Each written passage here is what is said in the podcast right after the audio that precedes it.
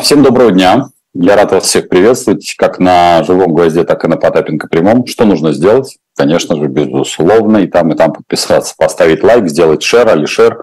Ну и те, кто подписаны в социальных сетях, э, моих особенно, я вас всегда рад видеть. Но, конечно, вот то, что вы смотрите, например, на Потапенко и не подписываетесь, я сожалею. А на живом гвозде тоже также сожалею. Ну что, начнем с главного. У нас главный, как всегда, это реклама. Я даже не знаю, зачем говорить уже второй раз, а, потому что я помню, что про Пелевина все уже слышали, но тем не менее, путешествие в Элевсин э, имеет смысл прочитать. Почему? Потому что это Пелевин. Да потому что, в общем, это все как это трансгуманоиды настигают черепашек ниндзя и пожирают их мозг в режиме реального времени. На самом деле это не про это. Но Пелевин – это всегда что-то такое, на мой взгляд, фантасмагорическое, а, имеющее отношение к реальности и, тем не менее, а, радующее какими-то аллюзиями к существующей реальности. Поэтому покупайте хорошее, умное, доброе, вечное. Ну, безусловно, есть э, книги в на Потапенко прямом, это там мои книжки, но и самое главное, есть рыжие футболки. Их не очень много осталось. Вот, и поэтому тоже хороший мерч. Главное, его больше не будет. Мы уже там 15 лет раз выпустили и забыли. Все, с рекламой давайте покончим и все-таки перейдем к вам.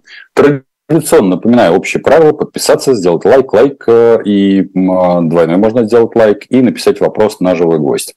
Леша Степаненко, э, поздравляю с днем рождения. А, потому что это тот человек, который, собственно говоря, собирает все ваши вопросы.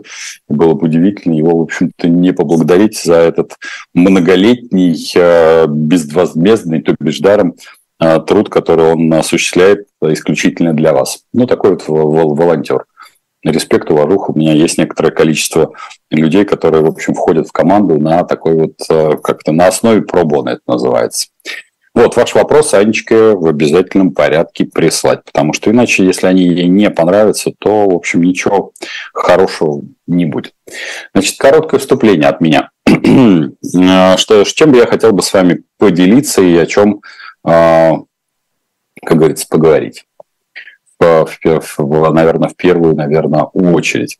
Это, конечно, о завершившемся визите в Китай – я а, несколько раз а, просмотрел, в общем, отчетные документы.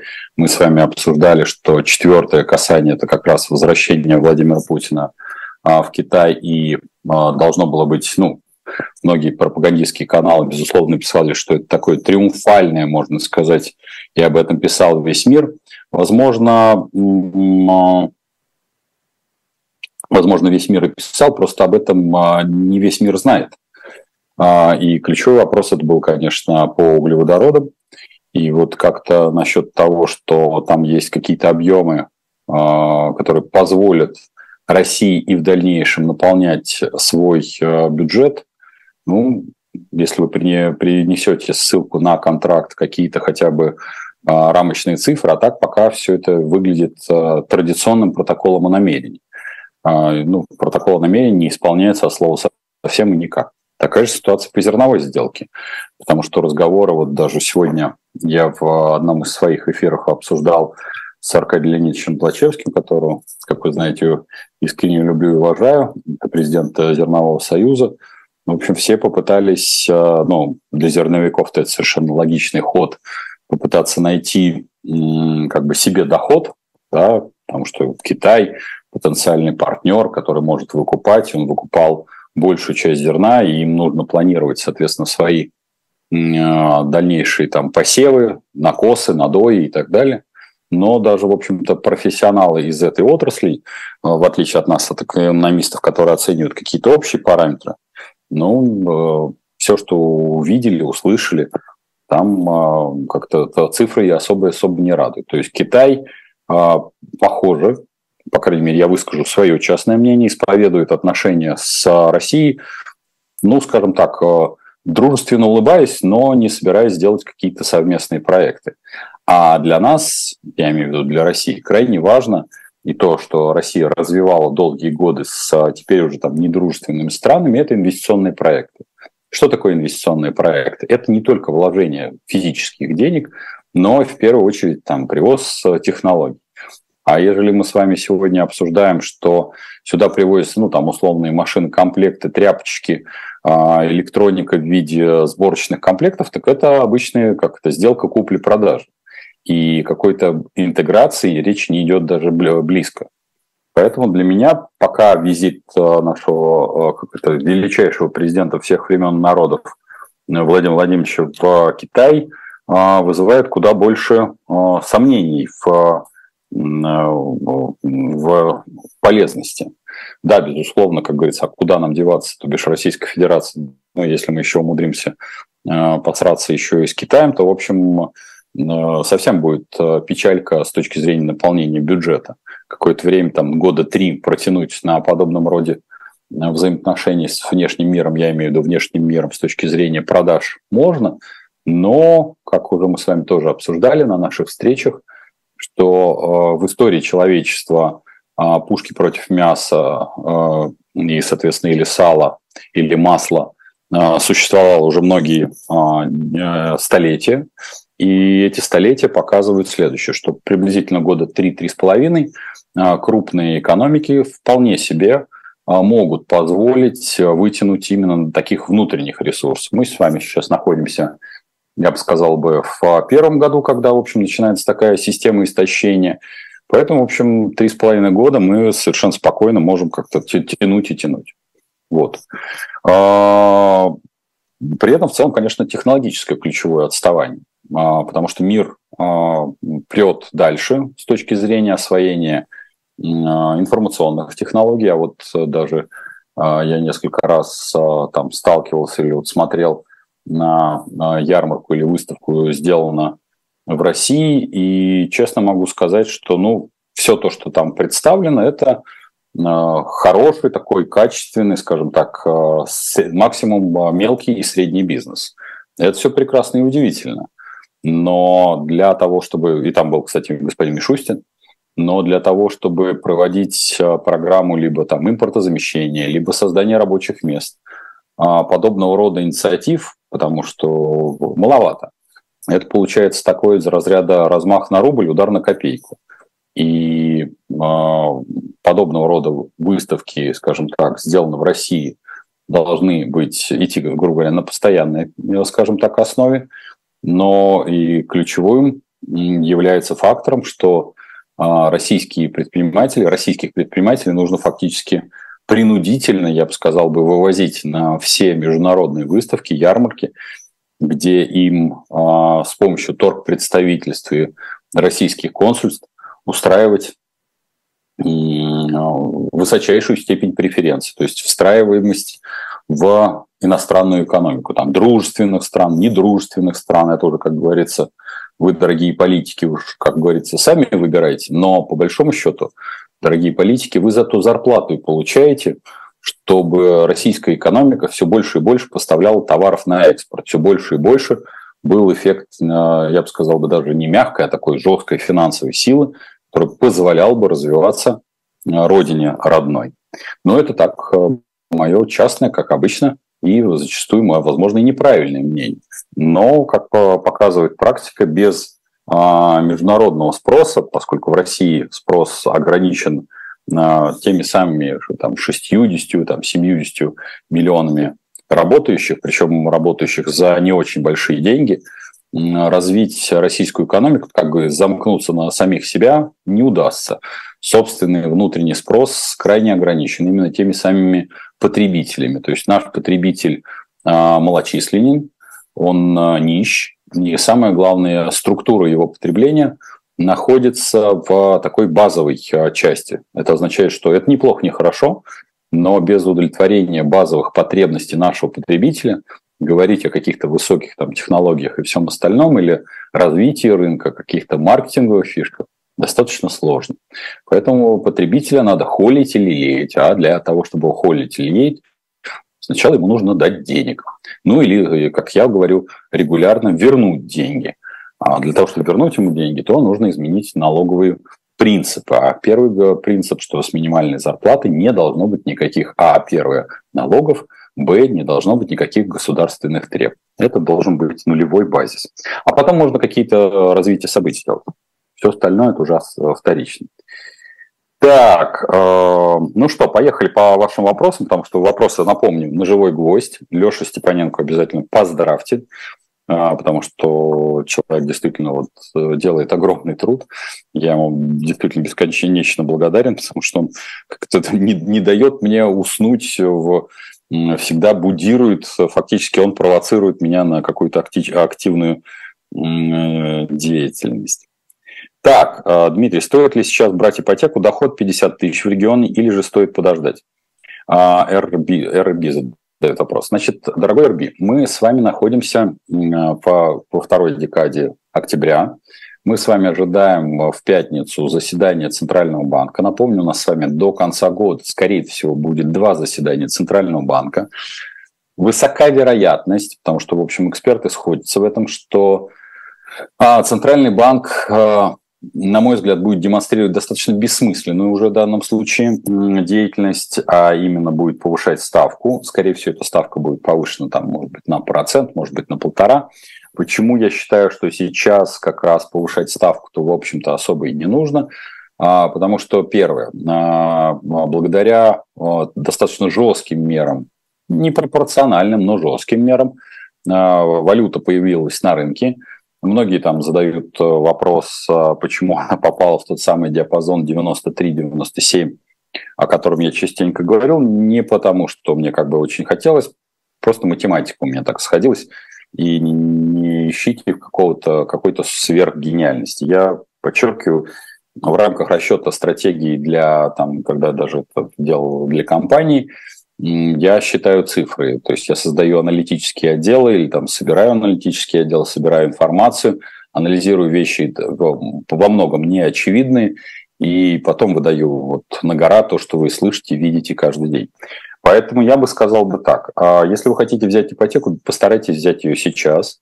А, причина очень простая, что я не исключаю того, что в результате подъема ключевой ставки – в том числе а, будет поднята ставка по ипотеке, и а, либо даже если ставка не будет поднята по ипотеке, условия будут ужесточаться.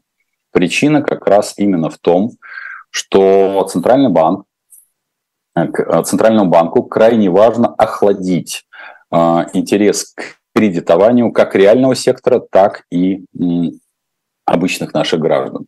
Они э, боятся, то бишь и Центральный банк, и Министерство финансов боятся перегрева рынка. И, соответственно, могут просто начать ужесточать условия. Поэтому, когда вы задаете подобного рода вопрос, брать ли сейчас, ну, если у вас есть такая возможность, потому что доход 50 тысяч мне а, не говорит ни, ничего, а, ведь для региона, ну, есть регионы, для которых 50 тысяч – это много. Ключевым вопросом будет э, у меня к вам, или вам для себя должен быть вопрос, какой это объем от э, ипотека займет в вашем доходе. Если это займет 30-40%, а, это допустимый расход. Я думаю, что на остальные деньги, в каком бы вы месте находились, вы умеете жить. Поэтому вот исходите следующее. Я бы брал бы сейчас и особо не выжидал. А, Оксана задает вопрос, да, ваш вопрос поступает, напомню, Анечки не поступают на живом гвозде. Илон Маск, комментируя реакцию на происходящее на Ближнем Востоке, сказал, что при нынешних тенденциях гражданская война в Европе неизбежна. Дмитрий, согласны ли вы с такой точкой зрения? А, я бы сказал бы так. Проблема не в тенденциях Ближнего Востока, а тенденция совершенно в другом.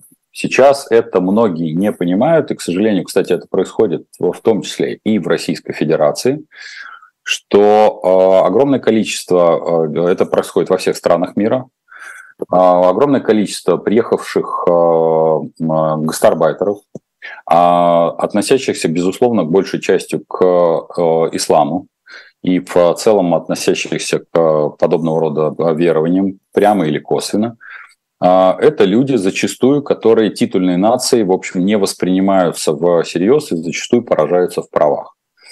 Почему крайне важен этот аспект? Потому что, а, с одной стороны, они крайне высокоорганизованы, И пока там есть некая пока религиозная часть, но на эту религиозную часть очень легко ложится идеологическая часть.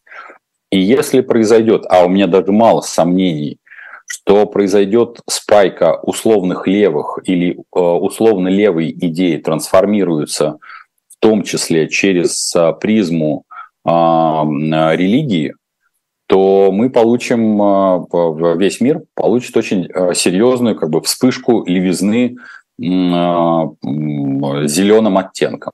Я это так называю.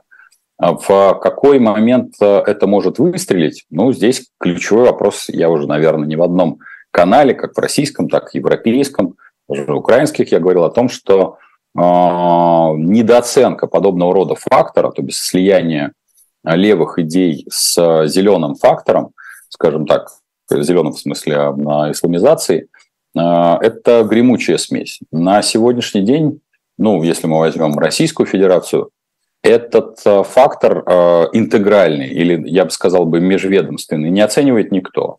Если фактор условной исламизации отдан в руки МВД или спецслужб подразделения Э, ну и так далее, то бишь, которые отслеживают а, по большей части радикальных фанатиков, либо секты и все остальное.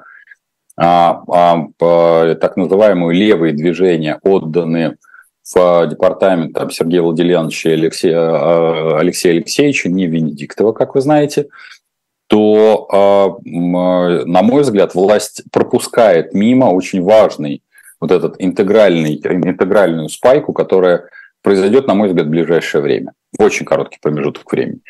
То, о чем говорит э, товарищ Маск, ну, в том виде, в котором он говорит, я с ним не согласен, а, про гражданскую войну. А, здесь скорее произойдет классовое такое, поскольку идет очень серьезное классовое разделение и а, на мой взгляд, все, что говорит о миграционной политике большинства стран, это относится не только к Европе, это относится и к большинству там, стран Юго-Восточной Азии, это относится к странам Ближнего Востока и относится к тем же Соединенным Штатам. Вот эта спайка в какой момент, то есть сейчас, на мой взгляд, все подготовлено, не надо думать о мировом заговоре, но э, теми э, неумелыми действиями штуки, которые мы ошибочно называем государством, в том числе в области э, миграционной политики, в области, э, в том числе идеологической, потому что если вы посмотрите, чем у нас занимаются пропагандисты, они занимаются чем угодно, кроме э, вот этой левой, левой, левой зеленой повестки, я бы сказал бы так. Никто на этом фронте даже близко не работает, и ни у кого даже подобного рода стратегии нет. То, что это полыхнет, у меня даже сомнений нет. Когда полыхнет, ну, власти все, что смогут сделать, если смогут сделать, потому что а, в том числе гастарбайтеры уже очень давно не являются гастарбайтерами, немногие работают на государственных должностях, на, на небольшого уровня, но и они очень быстро самоорганизуются, и остановить подобного рода вал или шквал будет очень, очень затруднительно. Поэтому это не про гражданскую войну, это про смену управленческой парадигмы. Более того, это про а, ошибки, которые уже заложены, уже видны. Они не носят, они носят характер, вернее, стратегический, стратегических просчетов, ну, потому что если каждому из ведомств, даже близким к России, российским реалиям, мы сейчас зададим вопрос, каждый скажет, а вот мы своей повесткой занимаемся. А поскольку вот этого межведомственного взаимодействия нет, и вряд ли оно будет, а, поскольку ну, ведомство по большей частью как-то работают. Что начальники сказали, вот мы там как-то... Хочешь быть передовым, сей квадратно-гнездовым. У них нет стратегии, они будут давить тактикой и, в общем, силовыми методами. У них вот этой какой-то прогностической идеи нет. Ну, поэтому в том виде, в котором предсказал Маск, нет. Но в том виде, в котором а, говорю я, о том, что левая плюс а, зеленая даст ядерную смесь. А, что чисто символически можно подарить мужчине на 55 лет? Хороший алкоголь или подписку на что-нибудь? Яна Кибук. Ух, Янна, вы задаете очень сложный вопрос, скажу честно. Ну, потому что, как вы сами понимаете, мы сами все находимся в том возрасте, но 50, вот мне 55 еще нет, но я приближаюсь в марте, напомню, мне будет 54 а, года. А недавно а, моему дорогому другу Павлу Николаевичу Крудинину исполнилось как раз 63 года. В общем, у нас как раз с ним такая классическая разница. Мы с тихим семейным кругом ходили на прекрасный мюзикл, могу сказать. Я вот сегодня о нем говорил у себя в прямом эфире на «Не я с тобой». И, в общем, очень было для меня, вот я сделаю просто такое легкое отступление от экономики, было любопытно, как разные поколения, поскольку это семейный выход, как по-разному а разные поколения воспринимали сам по себе мюзикл. Потому что если я как раз, ну, если взять некие аналогии, я так как, как раз тот самый беспечный ездок, э, правда, надо сказать, в том возрасте или в, том, в то время, конечно, никто не форцевал по поддельными пластинками да с поддельными автографами. Это было такое, ну, было иллюзорность, что это можно получить. А тогда в 60-е те, которые изображают, соответственно, героя этого мюзикла, были зачастую пластинки на костях, да еще большая часть бобин. Но вот а, поскольку весь мюзикл, а, я считаю, талантливый, я там режиссеров сейчас не упомню, но построен на музыке людей, которых, ну, я там, если Колю Фоменко неплохо знаю. В общем, респект ему и уважуха. Макс Леонидов я просто с ним, ну так, шапочно виделся один раз. И, в общем, оба, на мой взгляд, и, конечно, Андрей Заблудовский, вот, э, конечно, прекрасные ребята, абсолютно талантливые. Я просто, вот, когда смотрел на этот спектакль, как-то для меня было удивительно, что, в общем, это рандомные песни когда-то, абсолютно. Вот я достал своим детям свой, свой винил. Кстати, если кто не помнит, как раз винил в моем магазине Pink Floyd, двойник того самого 87 -го года, который разрушает основы Э, как раз СССР. Поэтому вот что можно подарить? Я, например, действительно, вот у меня есть несколько людей, э, коллег-меломанов, я им дарю винил. А кому-то, ну, традиционно, понятно, как в качестве визитки дарю там свои книги, но не более того, но в качестве визитки. А так алкоголь или подписку на что-нибудь, это очень сильно зависит от а, мужчины, потому что зачастую мы, в общем-то, как дети себя ведем. И я не исключаю, что поскольку, возможно, это, надеюсь, это ваш мужчина, там, а, с которым вы хорошо относитесь, я думаю, что какой-нибудь а, банальная, знаете, поездка за город и проведение пикника а, в какой-нибудь либо отель, либо просто выход на природу может его порадовать существенно больше, чем какая-то материальная штучка, потому что, как мне кажется, люди, ну, по крайней мере, в определенном возрасте, в общем-то, выпадают из некого такого имущественного ну, в прямом смысле, там, имущественного какого-то э, ценза, истории, им, в общем, дарить нужно скорее эмоции душевные. Поэтому, честно скажу, когда вы задаете вопрос, там, подарите ли ему книгу или еще что-то, ну, я не скажу вам. Это очень важно. Хороший алкоголь, ну, хороший алкоголь тоже. Что значит хороший алкоголь? Вот мы там с э, Таней Селивановой недавно обсуждали – что, к, к сожалению, там изменились поставщики того же шампанского, и, например, алкоголь, там, например, шампанское, о котором я частенько говорю, у нас, напомню, программа после 18 Басират де, де, де Бельфон, в общем, экстра брют, хорошее шампанское, оно, в общем, исчезает из продажи. Поэтому что значит хороший алкоголь? Хорошее сухое белое вино вполне можно, но это, на мой взгляд, не столько подарок, сколько ну, какое-то сопровождение, какой-то эмоции. Поэтому я желаю вам подарить хорошую эмоцию. А в чем она будет заключаться и что ее будет сопровождать, на мой взгляд, это вторично. А возможно ли в, в наше время реализация программы реновации в курортном э, районе СПБ? Жители против. А, вы знаете, я думаю, что это очень сильно зависит от властей. Я не исключаю, что подобного рода аспекты возможны, потому что, к сожалению, все, что касается вот это, что, что такое реновация, это по факту лишение собственности.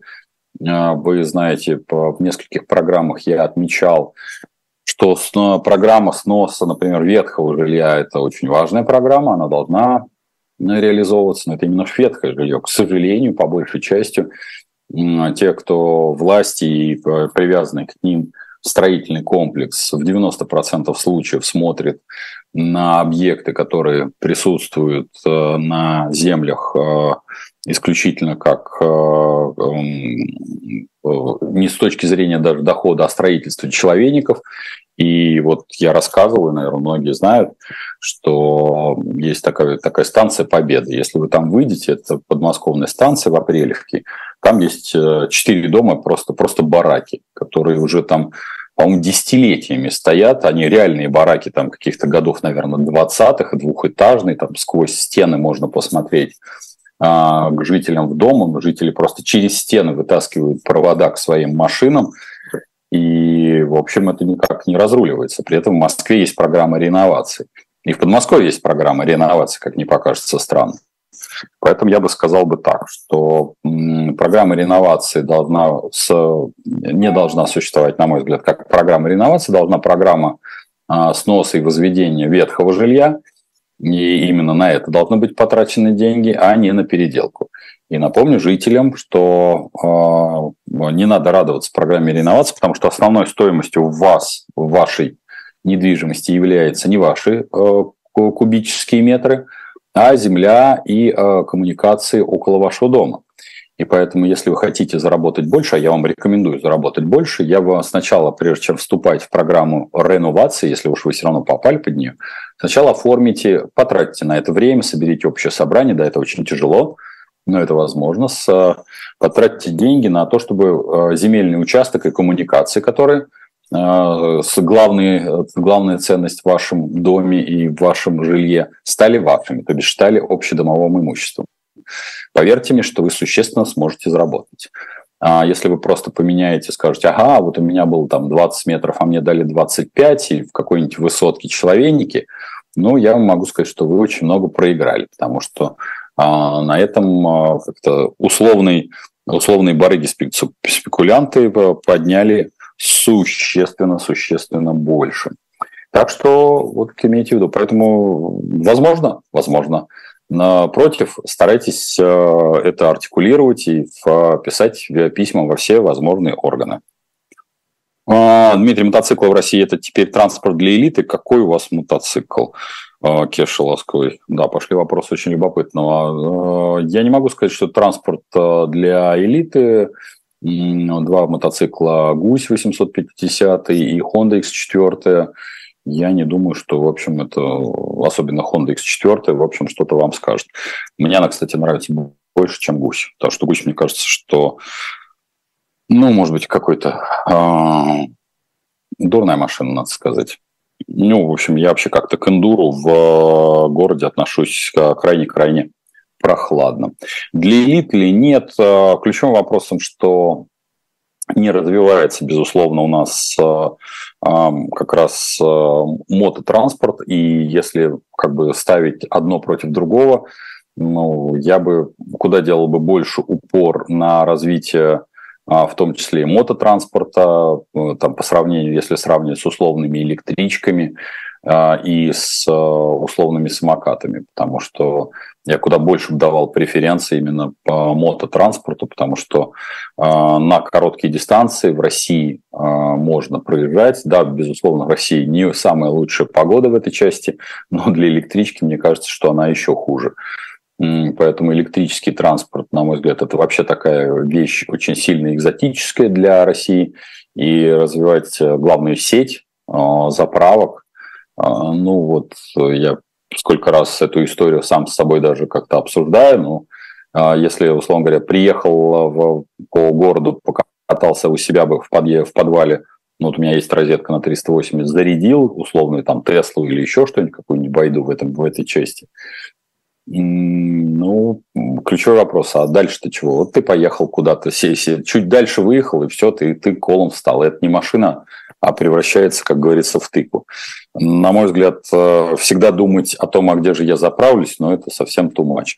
А, правда, в Иркутской области, вот где э, мои коллеги э, из Иркутск-Энерго, надо сказать, активно электричество там и сям создают, там, в общем, это история разумная.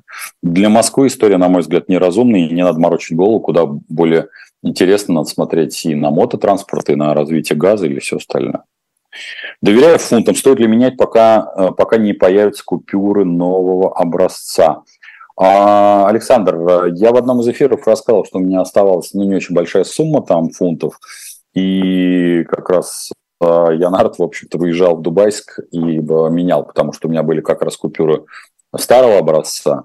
А, поэтому я бы сказал бы так, если вам очень хочется купить фунты, то покупайте их обязательно пластиковые, потому что в российских банках на сегодняшний день, в общем, они...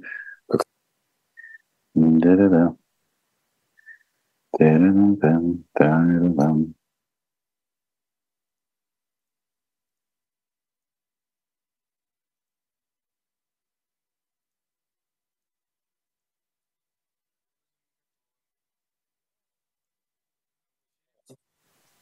Ух ты! Дратуйте, дратуйте. Мы, мы, э, мы, мы, мы с вами вернулись. Понимаете, вот всегда такая ситуация, что есть э, всегда элемент того, что можно не вернуться. А мы снова с вами вернулись, потому что нас грубо с вами прервали. И я, я рад вас, а, как обычно, приветствовать. Если вы не подписались на канал Живого Гвоздя, Потапенко Прямой, не задаете свои вопросы на Живой Гвоздь. Это очень и очень печально. Пожалуйста, подпишитесь на Потапенко Прямой. Я все-таки хочу хотя бы 70 тысяч увидеть. Ну что вам стоит? Давайте я буду умолять вас, плача и размазывая слезы по своей небритой морде. Может быть, вам жалость э, ко мне вы проявите, подпишите, поставите лайк. Тем, кто вот мне уже написали, что купил кто-то Pink, Pink Floyd, да, это воспоминания э, детства, соответственно, э, ну вот, в общем, вполне себе. Э, так, дальше идем по вопросам. По вопросам. Так, что у нас тут? Так, э, Соловей говорил, что Китай арендовал земли в Сибири площадью с Украины. Так ли это? Я не знаю, как, что говорил э, профессор Соловей. А, вот, он много чего говорит, но знаю, что разговоры э, в сегодняшней программе с утра у меня были о том, что э, собираются собрать э, какой-то невероятный объем э, земельного фонда, и как раз мы с Аркадием Леонидовичем Злачевским обсуждали, что крайне сложно набрать подобного рода объем. Поэтому арендует ли Китай э, земли в Сибири? Я думаю, что Китай уже и без аренды, в общем, эти земли эксплуатирует а, с площадью с Украину или больше, или меньше. Ну, в общем, а что вы думали? Если мы не плодимся, не размножаемся и потом не обрабатываем свою землю, значит, э, будем, как говорится, э, китайской провинцией. Как сокращение населения Российской Федерации влияет на размер и рост внутреннего рынка? Увеличивается доля старших возрастов, как влияет в целом на структуру потребления? Марат задает вопрос. Марат, вы знаете, я на днях выступал на конференции АМА СРМ. К сожалению, ну, в общем-то, как мне кажется, мое выступление было абсолютно бессмысленно для там, малого, э, начинающих и малых предпринимателей, потому что я как раз э, первое, с чего начал, и это выступление было мое посвящено тому, что вы знаете, наверное, если вы смотрите нас регулярно, э, что три основных документа должно лежать в папке стратегической, как это я называю, в любой компании. Это первое, это бюджет Российской Федерации, поскольку он показывает, что по каким статьям приходит, даже с какими-то степенями допущения. Второе – это бюджет региона, где развивается та или иная компания, большая, маленькая, неважно. Ну и третье, самое важное, самый важный документ – это, конечно, полувозрастная пирамида, как в целом по России, так и того региона, где вы находитесь. Потому что без вот этой без жесточайшей науки под названием демография, в общем, ловить нечего. Почему? Потому что, в общем, нет потребителей, как-то нет ножек, э, нет и пельмеш, как э, говорят в совершенно дурацком анекдоте, абсолютно дурацком. Но, тем не менее.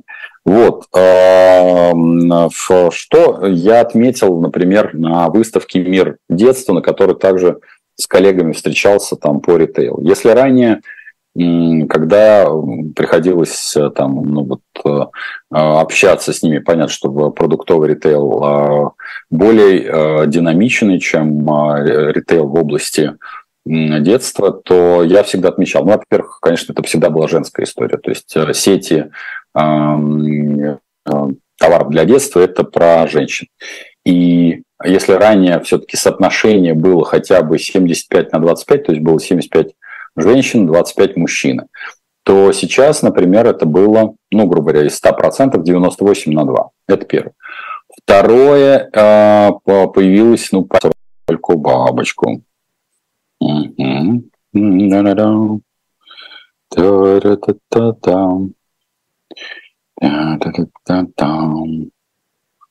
Вроде бы мы в эфире. Ну что ж, в связи с тем, что сегодня у нас такая веселая связь, скорее всего, вы видите мои песни, танцы и э, шестом, который происходит в абсолютно непотребном виде за кадром. Те, кто не подписан на Потапенко прямой, в общем, вы теряете очень-очень много. Ну и, конечно, на, на все социальные сети, которые есть на Потапенко прямом внизу. Я не закончил отвечать на нашему дорогому зрителю Марату, и поэтому я бы сказал бы вот э, сокращение, то есть у нас сама полувозрастная пирамидка, она выглядит как елочка такая, причем вот, ну вот я буду упрощать, конусообразно чем ее проблема? В том, что внизу, вот там под э, крупной достаточно стратой а, мальчиков и девочек, женщин, точнее, 45-48 лет, то бишь мы достаточно возрастная нация, то бишь у нас вот это все туда уходит, там очень мало э, рождений. Причем это не зависит от того, являются люди а, приезжими, даже вот то, что происходит замещение так называемых титульных наций – на территориях а, приезжими, а, все равно не приводит а, к улучшению демографической картинки.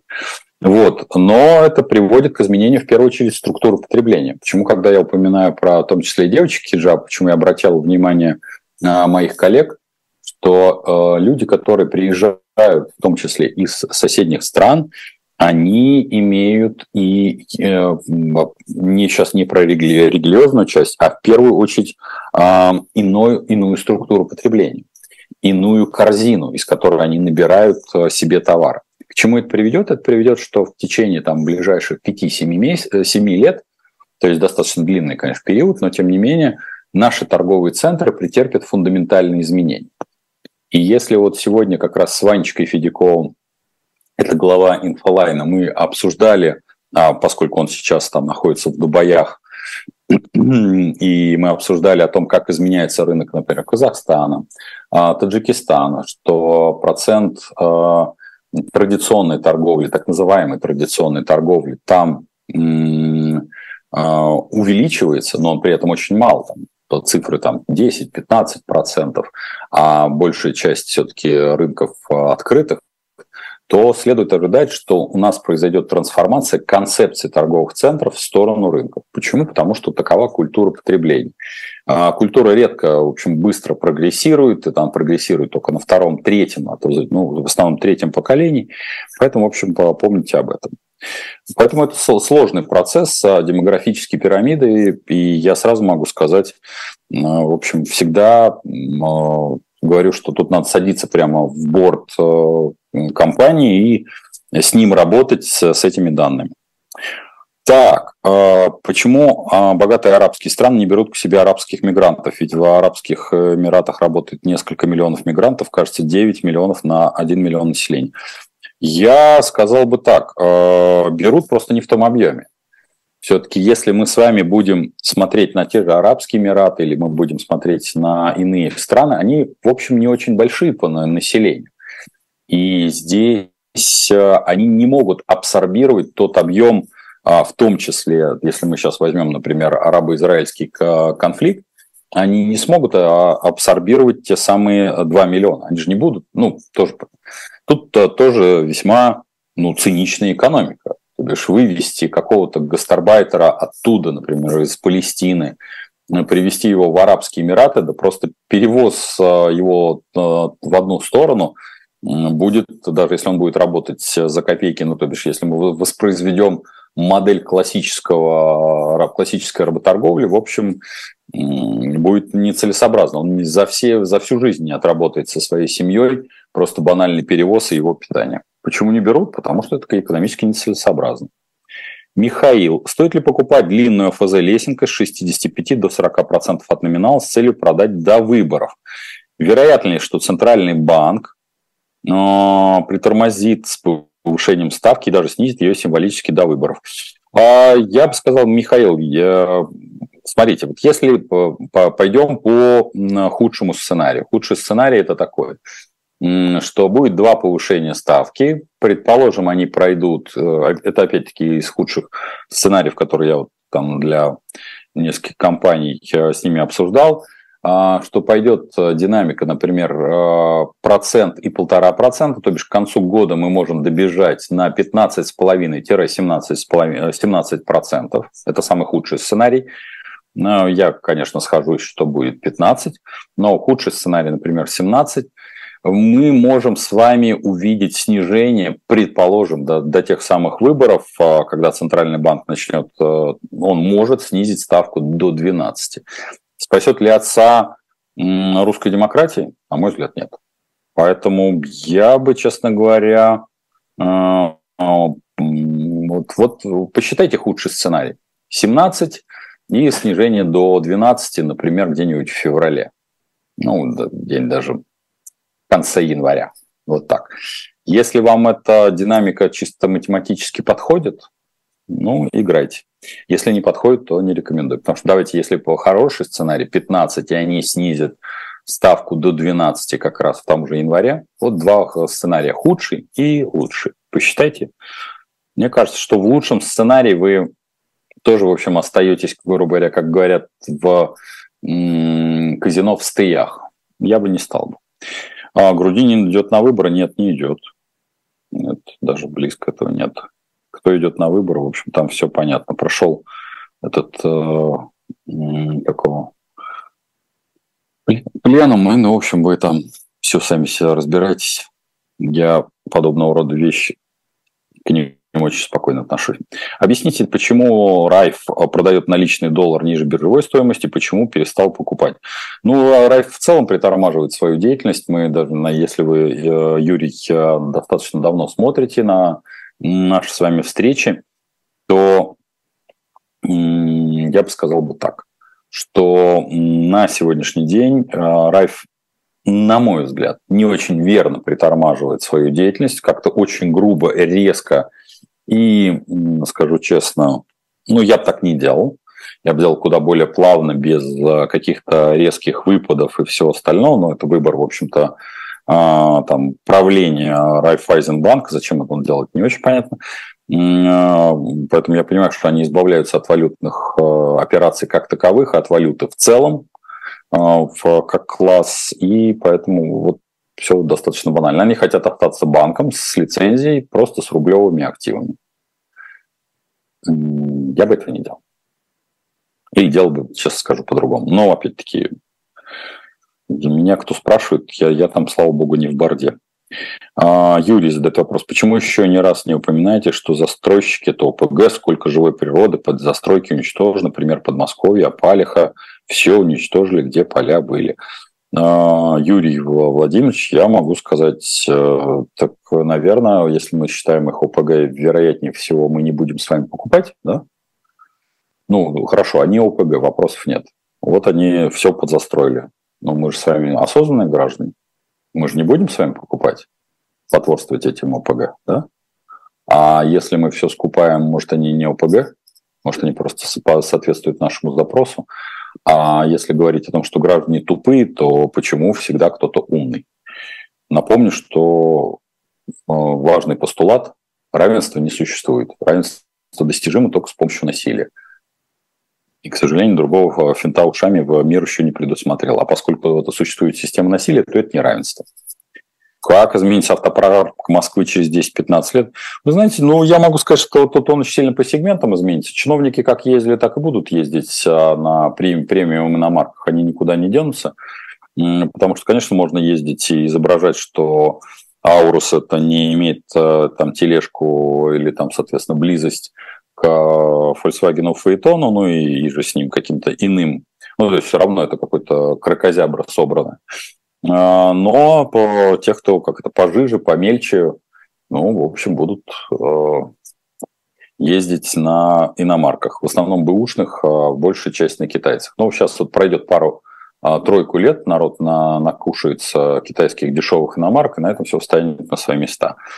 В общем, как-то со своими коллегами, вот сегодня у нас было заседание Межотраслевого совета при аппарате уполномоченного по защите прав предпринимателей по регорду Москве, при Тане Минеевой. Ну и мы в очередной раз со своими коллегами, в том числе, которым занимаются сервисом, уже пообсуждали. Я, мое отношение к китайцам совершенно известно.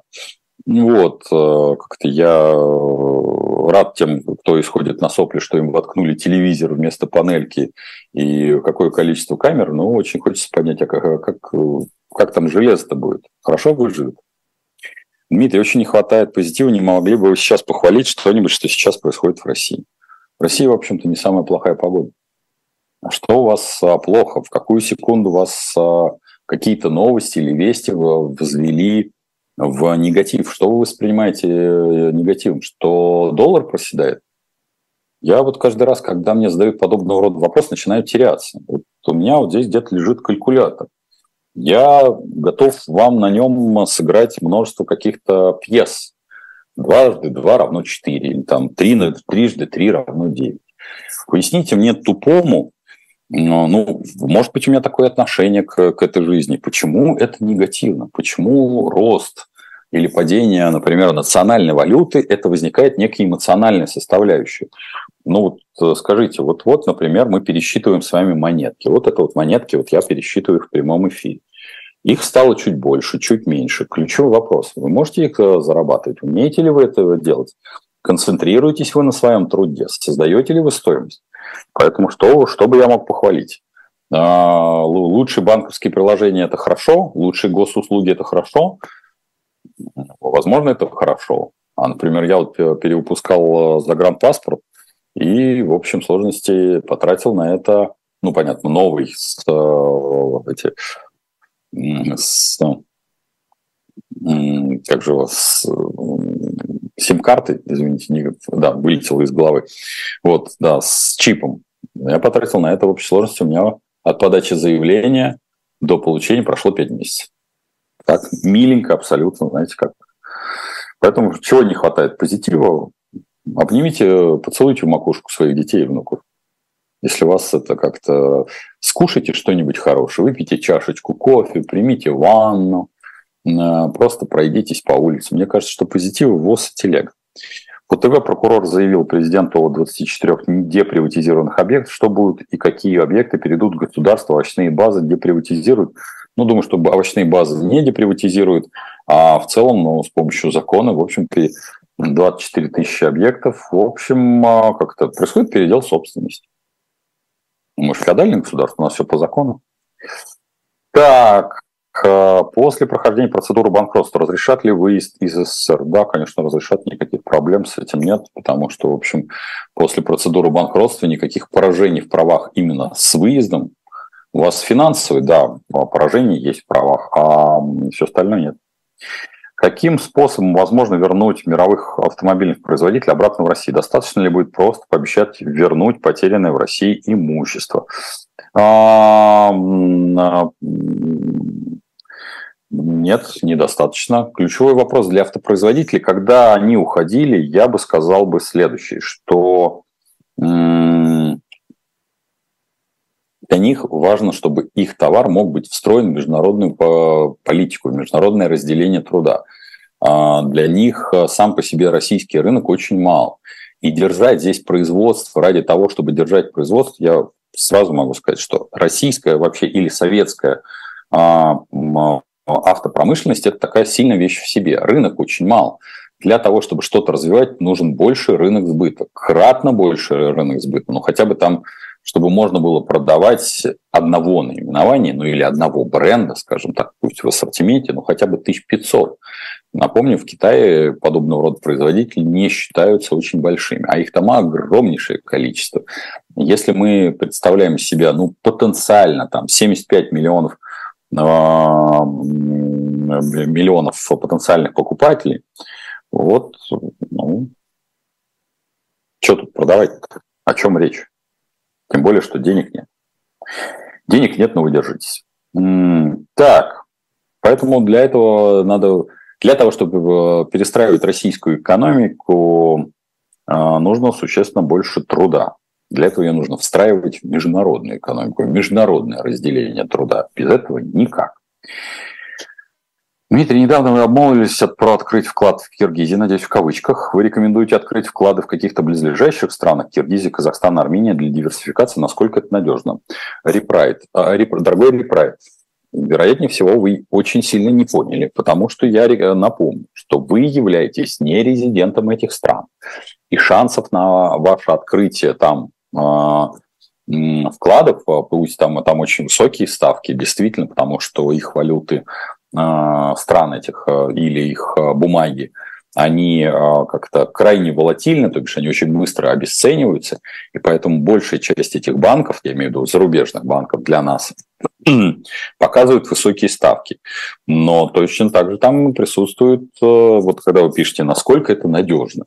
Ну, вы, вы гастарбайтер, я хочу вам напомнить. Вот, пожалуйста, когда вы в следующий раз будете а, забудете, например, убрать а, за собой посуду на, каком-нибудь фудкорте, чего я вам, кстати, настоятельно не рекомендую, а рекомендую вам и вашим близким, и, главное, вашим детям воспитывать в них, что э, крайне важно после себя убирать посуду на фудкортах, потому что это не вопрос того, что вы как бы заплатили, это вопрос не только внутренней культуры, но и снижения ваших издержек. Если вы и ваши, соответственно, близкие будете убирать э, посуду, то, соответственно, снизится, не надо будет нанимать э, дополнительных людей. Так вот, возвращаясь к этим людям, которые вас только что обслужили, э, задайте им вопрос, насколько им легко, если они не обладали, когда они не обладали правом на работу, а когда они вас уже обслуживают, они, безусловно, обладают правом на работу, то есть их нахождение на территории Российской Федерации легально,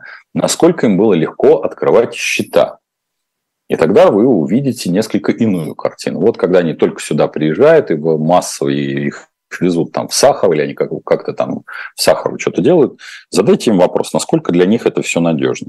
Поэтому я бы сказал, нет, это не надежно. Вы, скорее всего, не имеете права по закону этих стран открывать там счета.